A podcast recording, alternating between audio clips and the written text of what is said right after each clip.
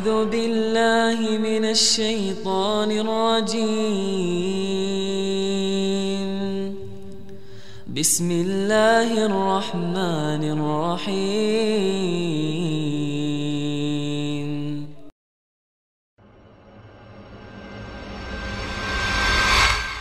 Saya ingin mengingatkan diri saya dan teman-teman sekalian statement yang menarik dari Ibnu Qayyim rahimahullah. Ibnu Qayyim pernah mengatakan, saya selalu senang dan tenang. Saya selalu senang dan tenang melalui kehidupan dunia ini karena dua hal. Yang pertama adalah saya selalu senang dan tenang karena saya tahu ajal saya sudah ditentukan oleh Tuhan saya maka tidak akan pernah bertambah sesaat dan tidak akan berkurang sesaat. Artinya kalau saya akan meninggal 60 tahun ya 60 tahun. Mau sehat, mau sakit, ya, mau kaya, mau miskin, sudah saatnya mati akan mati. Maka saya tidak perlu repot dengan itu. Saya tinggal mengisi hidup saya dengan kebaikan-kebaikan, tinggalkan keburukan, udah sampai ajal datang. Saya selalu senang dan tenang karena tidak karena ajal saya sudah ditentukan oleh Tuhan saya tidak akan bertambah saat dan tidak akan berkurang saat. Lalu yang kedua ini saksi bahasan kita. Dia mengatakan saya selalu senang dan tenang karena rezeki saya tidak akan diambil oleh orang lain. Teman-teman sekalian garis bawahi satu hal. Tidak ada dalam Islam namanya rezeki kita diambil oleh orang lain. Pernah waktu saya tablik akbar di Surabaya dan membahas masalah materi kita tadi subuh kenalilah Tuhan kau akan bahagia. Ada seorang pengusaha muda datang kepada saya dan berkata, Ustaz, saya bersama dengan beberapa teman-teman saya coba untuk melobi masuk ke dalam satu proyek. Dan di antara teman-teman saya, saya bukan memuji diri tapi saya orang yang paling baik ibadahnya di antara mereka. Artinya mereka masih sholat pun ya kalau disuruh. Kalau saya masih menjaga sholat. Tapi anehnya Ustaz, pada saat ya, proyek tersebut sudah didapatkan, teman-teman saya semua dapat kecuali saya. Saya nggak dapat. Gimana cara memahami ini? Sementara saya tahu benar bagaimana ibadah mereka yang kurang kepada Allah Subhanahu wa taala. Lalu saya jawab, itu belum rezeki Anda. Itu aja jawabannya. Itu belum rezeki Anda. Kalau rezeki Anda pasti akan datang. Nggak akan ke mana-mana itu. Kalau sudah rezekinya. Apalagi yang berhubungan dengan rezeki mutlak tadi yang saya jelaskan. Saya pernah teman-teman sekalian beli makanan. Saya sangat senang dengan makanan itu. Di Jawa Timur, di Surabaya tempat ada madu mongso. Jadi manis, enak gitu. Saya sering beli kecil, ketan. Ya. Saya beli sekitar 50 biji kena kecil-kecil. Sering saya bawa dari Surabaya ke Jakarta. Saya sempat beli, kemudian saya sambil nunggu pesawat akan take off satu jam lagi Surabaya ke Jakarta. Saya taruh di lounge, lagi duduk, sambil nunggu waktu saya buka laptop sambil saya ngetik-ngetik ceramah. Karena asyiknya ngikutin ceramah, saya lagi edit, saya lagi perbaikin, terus dipanggil. Setelah itu 45 menit dipanggil, 5 menit kemudian dipanggil, suruh naik pesawat. Saya buru-buru matikan laptop, saya tutup lalu saya jalan. Saya lupa tuh kresek saya. Yang ada isinya makanan tadi. Saya ingatnya nanti setelah tiba di Bandara Jakarta. Perasaan tadi selain laptop ada yang saya pegang yang lain nih. Gitu. Mana nih kreseknya? Oh makanan saya ketinggalan. Tapi karena saya sudah tahu teorinya, ternyata memang madu mungso itu bukan rezeki saya. Rezekinya orang yang di situ. Gitu. Pernah nggak teman-teman beli makanan kalau yang sudah punya anak kecil di rumah, beli makanan taruh di kulkas niatnya mau makan besok. Besok, besok kita buka sudah dimakan. Gitu. Nah, sering ya? Itu karena bukan rezeki anda memang. Memang rezekinya dia. Gitu kan. Akan sampai kepada dia. Kalau yang sifatnya mutlak pasti sampai ke dia. Bagaimanapun caranya akan sampai ke dia. Gitu. Jadi kita harus pahamin berhubungan dengan rezeki masalah ini. Jadi yakinlah tidak ada rezeki diambil oleh orang lain. Tinggal bagaimana kita berusaha punya ilmu. Kalau ingin kembangkan dan dapat yang ikhtiar lebih banyak lagi dan syukuri. Yang kedua teman-teman kiat untuk menambah rezeki adalah infak, sadaqah. Harus kita ubah nih satu kaidah kapitalis yang mengatakan menabung pangkal kaya. Maaf teman-teman yang suka nabung nih. Bukan saya larang nabung, bukan. Tapi dalam Islam bukan menabung pangkal kaya, tapi sedekah pangkal kaya. Nggak bisa ketemu antara nabung dengan sedekah, nggak bisa ketemu nih. Susah ketemunya. Karena sedekah disuruh keluarin, ini nabung disuruh simpan, gitu kan. Nggak bakal ketemu. Dalam Islam makin sering kita keluarkan di jalan Allah, makin terbuka tuh rezekinya. Ya, ini dalilnya banyak. Di antaranya hadis Bukhari, hadis Qudsi, di mana Allah Subhanahu wa taala berfirman, kata Nabi SAW, Allah berfirman, "Ya bena Adam, amfik, amfik alaih." Wahai anak Adam, berinfak dulu di jalanku, aku baru berinfak padamu. Sodakahin dulu, baru aku kasih kamu.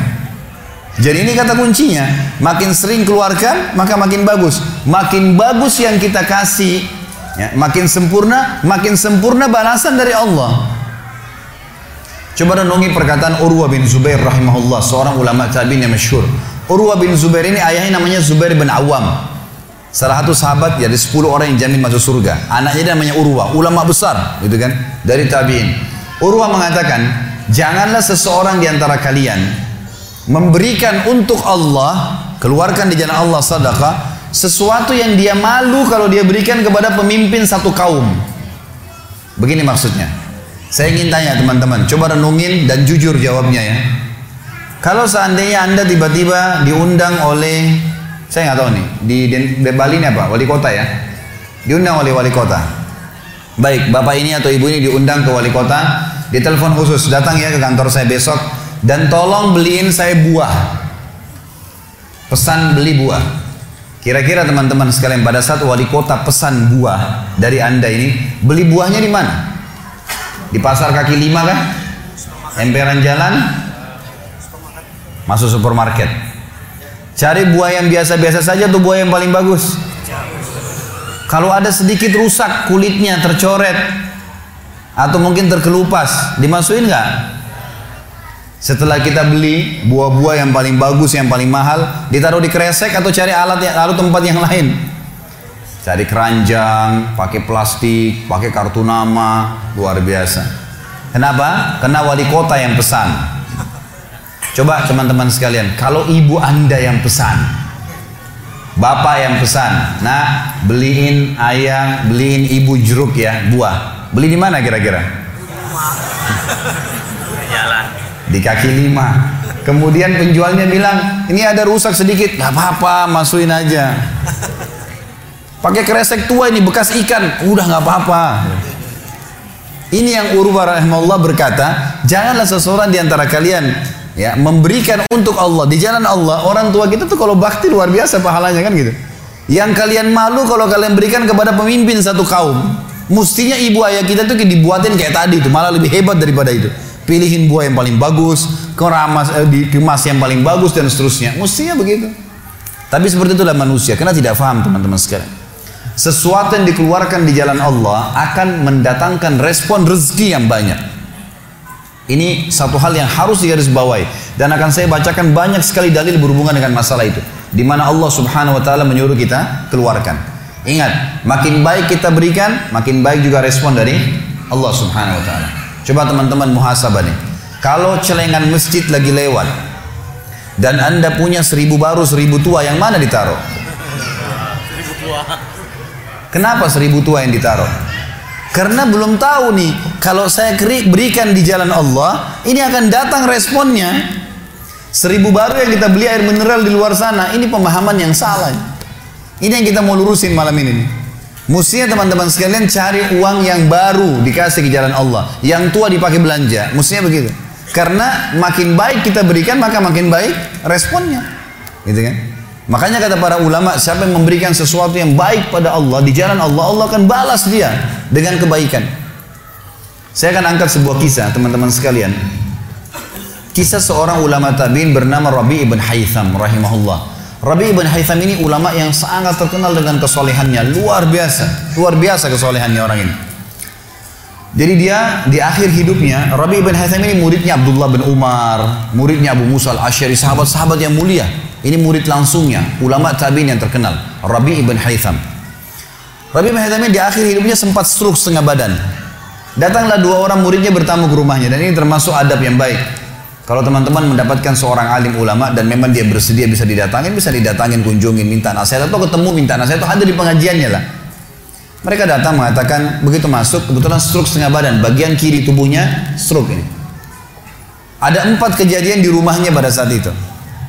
Yang pertama, Pada saat muridnya masuk, muridnya berkata, wahai imam, imam ini kiai, ustadz, wahai imam, apa rahasianya? Kenapa anda ini bisa mengontrol lisan anda? Tidak seperti ulama-ulama yang lain. Masih kadang-kadang ngobrol-ngobrol kosong. Anda ini betul-betul Rabi ibn Haytham terkenal kalau ngomong nasihat, tanya kabar orang, gitu kan, Quran atau zikir, nggak ada yang lain. Ini itu saja empat tuh dari lisannya, nggak ada yang lain, luar biasa.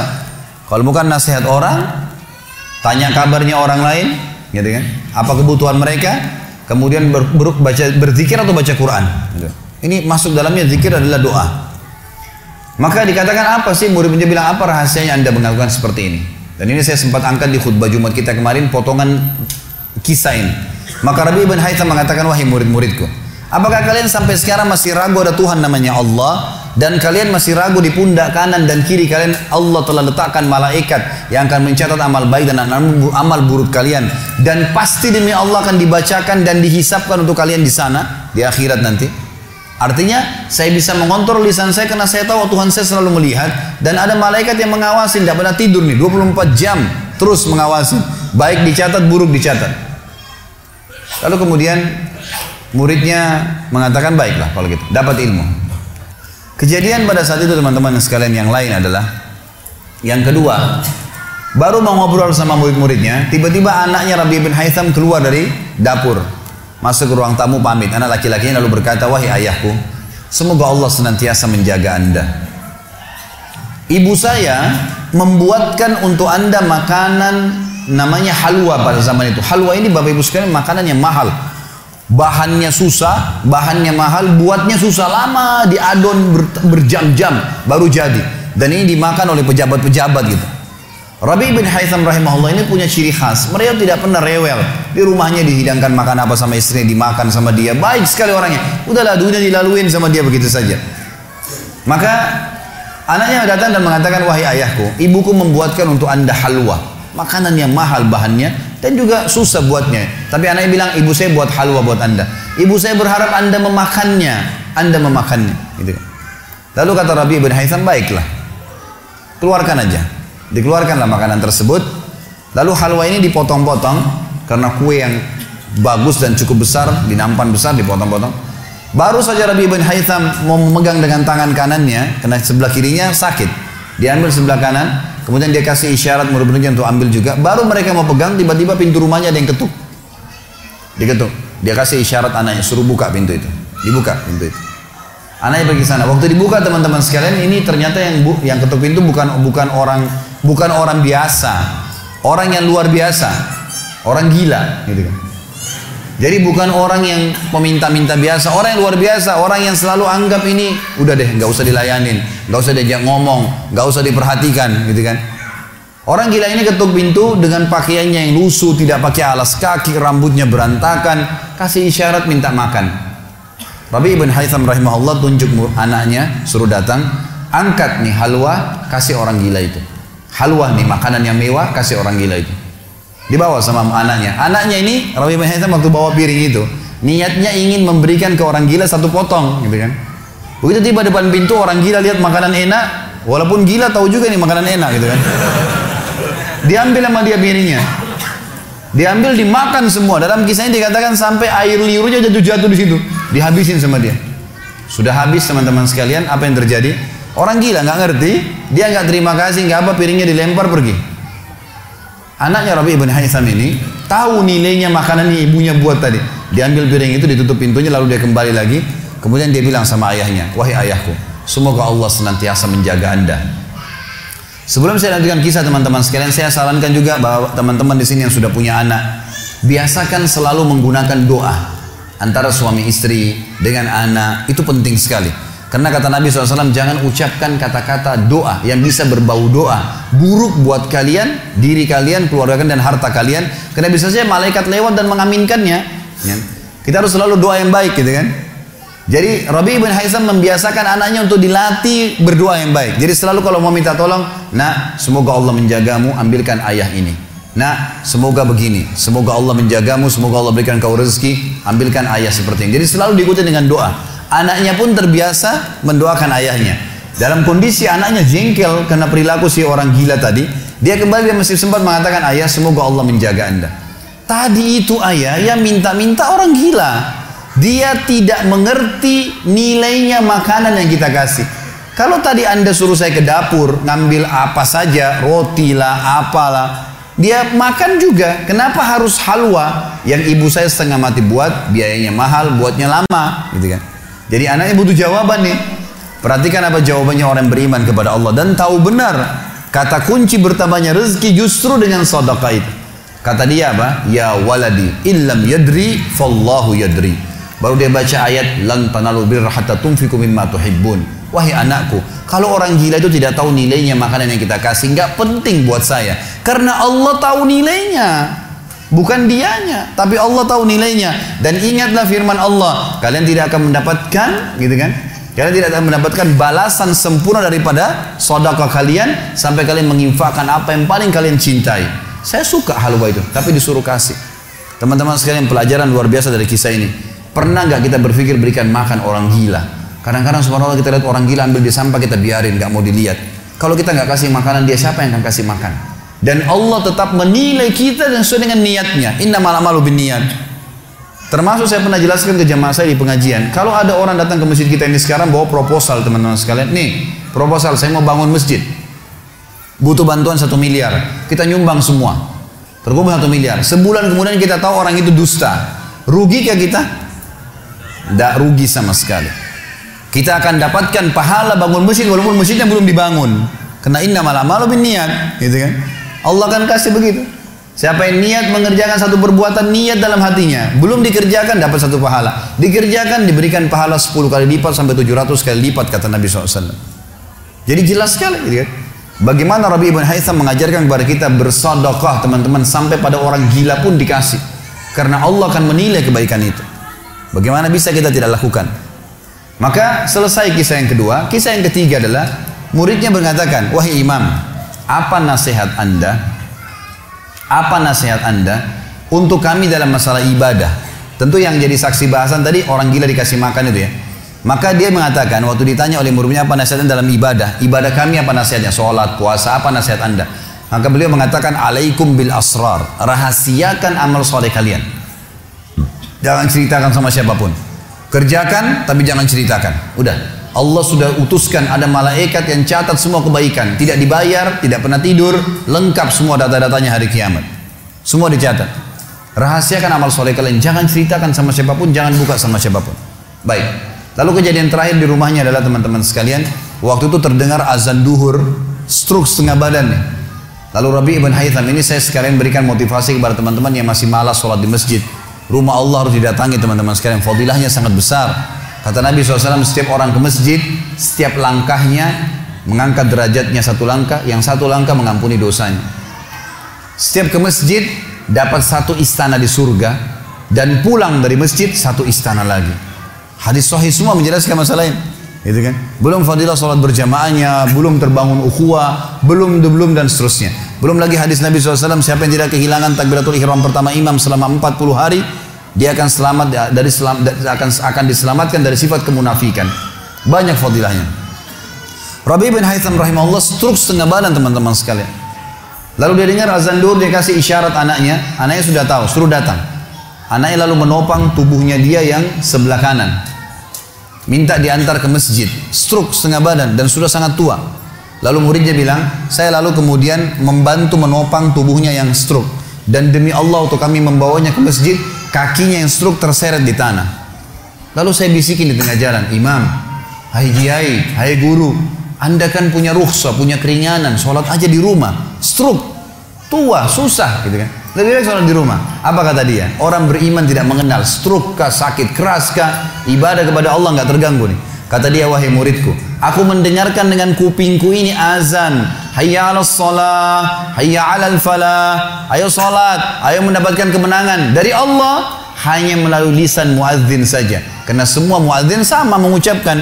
Mau orang Afrika, mau orang Arab, mau orang Melayu, azannya sama. Hayya ala salah, hayya al falah. Allah memanggil saya mengatakan ayo sholat pencipta langit dan bumi ayo mendapatkan kemenangan lalu saya sholat di rumah saya demi Allah saya akan datangi masjid walaupun saya merangkak Luar biasa nih. Ya keimanan membuat seseorang struk pun bisa beribadah kepada Allah. Tapi dari kisah kita, ya, dari empat kejadian di rumah Rabi Ibrahim adalah bagaimana dia bersedekah kepada orang fakir miskin tadi. Ada riwayat Bukhari yang lain teman-teman sekalian berbunyi, Kata Nabi SAW dulu di zaman Bani Israel ada dua orang. Di zaman Bani Israel ada dua orang. Dua orang ini bersahabat, dua-duanya punya kebun. Dua-duanya punya kebun. Kebun ini mereka lagi nunggu hujan dan satu negeri itu belum turun hujan. Tiba-tiba si A sama si B. Si A ini melihat ada awan kata Nabi SAW lewat di atas kebunnya dan terdengar suara dari awan itu berkata turunkanlah hujan di kebunnya fulan kebun temannya dia di sebelah maka dia bilang kata Nabi SAW orang ini pun mengikuti awan tersebut ternyata betul awan itu menggumpul semuanya di atas kebun temannya hujan. Tapi cuma kebun temannya yang lain nggak kena hujan.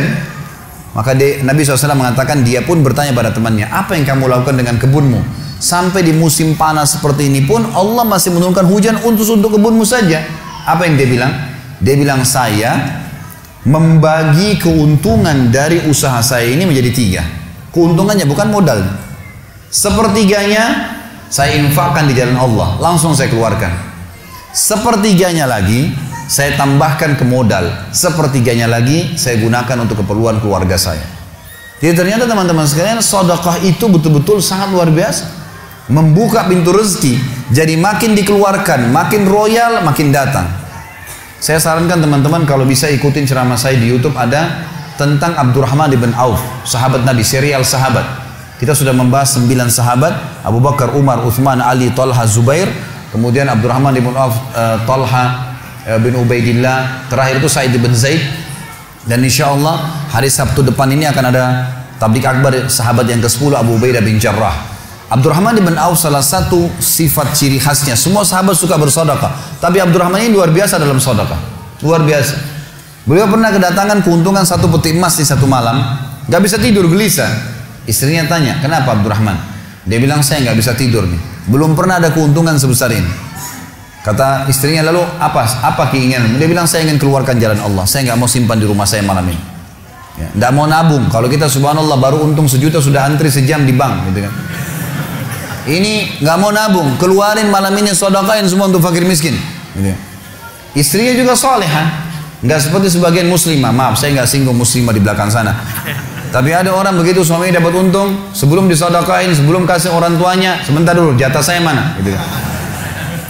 Ini enggak. Istrinya mengatakan sodakahin. Ayo kita sama-sama. Dibungkuslah emas-emas itu, koin-koin emas, dirham emas itu, kemudian dibagiin, habis. Subhanallah karena ikhlasnya mensodakakan semua keuntungan malam itu Besok dalam riwayat saya dikatakan datang dua peti keuntungan Dengan produk yang sama Dua peti emas Dikeluarin sama Abdurrahman dua peti emas Hari ketiga datang tiga peti keuntungan Dikeluarkan hari keempat datang empat peti. Begitu terus sampai Abdurrahman memiliki sebuah gudang penuh dengan emas. Waktu Abdurrahman radhiyallahu meninggal dunia, waktu mau dibagi warisannya, itu emas-emasnya saking sudah ditumpuk-tumpuk sampai melengket satu sama yang lain. Waktu mau dipisahin, dibagi, itu harus pakai kampak. Dan yang mengkampak itu tangannya sampai memar, luka. Gitu. Saking banyaknya. Selalu sodaka. Setiap hari beli 33 budak dibebasin. Setiap hari. Beli budak bebasin. Setiap hari datangkan 30 kafilah, ya 30 ekor unta untuk diparkir, ditaruh di tengah-tengah jalan, di tengah-tengah jalan Madinah, lalu pegawainya berteriak, Abdurrahman membagi-bagi buat kalian, silakan, semua ambil kebutuhannya. Luar biasa gitu. Kita subhanallah kadang-kadang bersedekah, kalau orang datang itu pun masih perhitungan, gitu kan. Ini nggak sengaja cari orang yang butuh lalu dikasih. Maka lihat bagaimana mereka memahami tentang masalah sedekah ini teman-teman sekalian. Dalam hadis yang dikatakan sadaqatu tudfi'u ghadabur rahman. Sadaqah itu bisa meredam murkanya Allah. Keluarin, keluarin. Jangan ragu dengan masalah sadaqah itu. Karena itu kata kunci datangnya rezeki. Mari kita dengarkan ayatnya. Yang pertama adalah surah Al-Baqarah, surah nomor 2 ayat 254. Allah Subhanahu wa taala berfirman, Al-Baqarah 254, A'udzu billahi rajim. Ya ayyuhalladzina amanu. Hai orang-orang yang telah beriman, pada Allah anfiku keluarkan keluarkan mimma razaqnakum dari apa yang telah kami berikan untuk kalian rezeki min qabli an ya'ti yaumun la bay'un fihi wala khullatun wala syafa'ah wal wal kafirun humul zalimun Sebelum datang hari nanti kalian menyesal. Nggak ada lagi hari transaksi, nggak ada lagi kasih sayang, tidak ada lagi pertolongan. Hari kiamat. Teman-teman sekalian maaf, kalau anda punya rezeki banyak di rekening, masya Allah, bagus. Tapi usahakan selalu ada sedekahnya. Karena kalau kita biarkan numpuk, numpuk, numpuk, numpuk, kita cuma bangga di angka tulisan, di print bukunya, oh iya banyak ya, 2 miliar, 10 miliar. Kita cuma bangga dengan angka. Apa yang mau dibanggain? Pada saat antum meninggal, kalau antum tidak sodokahkan teman-teman sekalian, tidak punya masjid yang dibangun, nggak punya kegiatan amal jariah, nggak pernah punya sesuatu buat dia infakkan sebenarnya, gitu kan? Maka pastikan orang seperti ini akan menyesal pada saat meninggal. Coba ya saya sodokahin dulu. Makanya kata Nabi SAW, hartamu yang sebenarnya, harta yang kau sodakakan selama kau hidup, itu harta sebenarnya. Dan harta yang bukan sebenarnya yang kau habiskan beli makanan dan pakaian. Habis semua. Yang kau sodakain. Seorang ulama salaf dulu pernah ditanya, setiap dia dapat keuntungan selalu sodakain, dapat keuntungan selalu sodakain, selalu sodakain. Dipakai untuk kebutuhan keluarganya, sisanya sodaka, sisanya sodaka. Nggak ditabung sama dia, dihabisin. Maka pada saat ya ada teman-temannya kumpul di rumahnya lalu berkata, wahai fulan, apa kok nggak sayang hasil kerimatmu? Bukannya ditabung malah dikeluarin terus. Kok nggak sayang sama hartamu tuh? Kata dia apa? Justru saya sayang sama harta saya. Karena saya sayang jadi saya mau bawa harta saya sampai di akhirat. Ini sodoko saya bawa sampai di akhirat. Kalau saya simpan di sini saya cuma tabung untuk dunia saja. Gitu. Jadi lihat bagaimana mereka memahami tentang masalah sodaka itu. Kemudian dikatakan dan orang-orang kafir mereka lah orang-orang yang zalim. Mereka tidak mau sodaka maka mereka zalim sebenarnya. Kemudian surah Ibrahim, surah nomor 14 ayat 31 sampai 34. Allah Subhanahu wa taala berfirman, A'udzu billahi minasyaitonir rajim, "Qul li ibadiyalladzina amanu." Katakanlah hai Muhammad kepada hamba-hamba saya yang telah mengaku beriman, yuqimus salat. Mereka mendirikan salat, jaga salat lima waktu mereka, salat-salat sunnah mereka, wa yunfiku dan mereka bersedekah, menginfakkan mimma razaqnahum dari apa yang kami menjadikan sebagai rezeki buat mereka sirran wa alaniyah baik sembunyi-sembunyi ataupun terang-terangan. Karena kadang-kadang kalau ada orang minta di pinggir jalan kita nggak mungkin sembunyikan. Tinggal mengontrol supaya tidak riak saja min qabli an yatiya yaumun la bay'un fihi wala khilal. Sebelum datang hari tidak lagi transaksi. Nggak bisa lagi kita keluarkan uang kita. Di akhirat nggak laku lagi rupiah nggak laku lagi dolar nggak laku lagi pound sterling nggak ada lagi semua itu. Yang laku adalah yang sudah disodokain selama di dunia. Sebelum datang hari yang tidak ada transaksi dan tidak ada lagi persahabatan. Allahul ladzi khalaqas samawati wal ard yang menyuruh kalian sholat tadi dan menginfakkan apa yang kalian telah diberikan adalah Allah yang telah menciptakan seluruh langit dan bumi. Wa anzala minas sama'i ma'a dan telah menurunkan dari langit air. Fa akhraja bihi minas samarati rizqan lakum. Lalu dengan air hujan itu dia tumbuhkan buah-buahan sehingga kalian uh, bisa menjadikannya sebagai rezeki kalian menutupi kebutuhan kalian Lakumul fulka fil bahri bi. Yang menyuruh kalian sholat dan berinfak itu adalah Tuhan Allah yang telah menundukkan lautan sehingga bahtera-bahtera kalian bisa meraung di atasnya. Lakumul anhar juga yang telah menundukkan sungai-sungai buat kalian. Bisa dilewatin atasnya bisa diambil ikan-ikan dan seterusnya yang ada di dalam lautan dan sungai itu.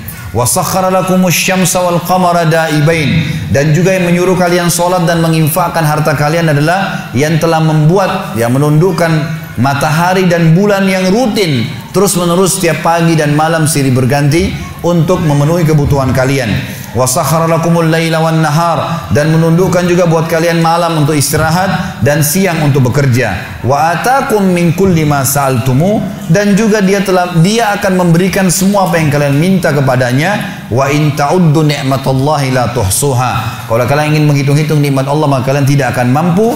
Innal insana la zalumun kafar sesungguhnya manusia itu zalum zalim kafar kufur gitu kan Dikatakan dalam sebuah hadis kata Nabi SAW, manusia itu kufur.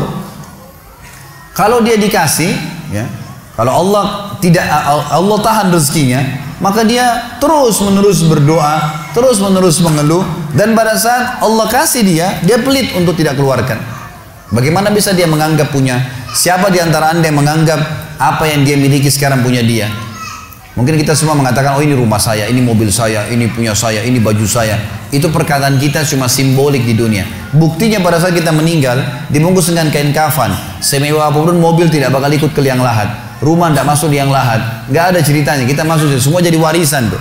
Itu buktinya, lahir tanpa pakaian, masuk kuburan juga dengan satu lembar pakaian. Gitu. Berarti bukan milik kita. Maka kesempatan kita memperbanyak amal sodakah kita sehingga memang mendapatkan pahala yang besar. Dan sekali lagi bahasan kita sodakah mendatangkan rezeki yang banyak. أعوذ بالله من الشيطان الرجيم بسم الله الرحمن الرحيم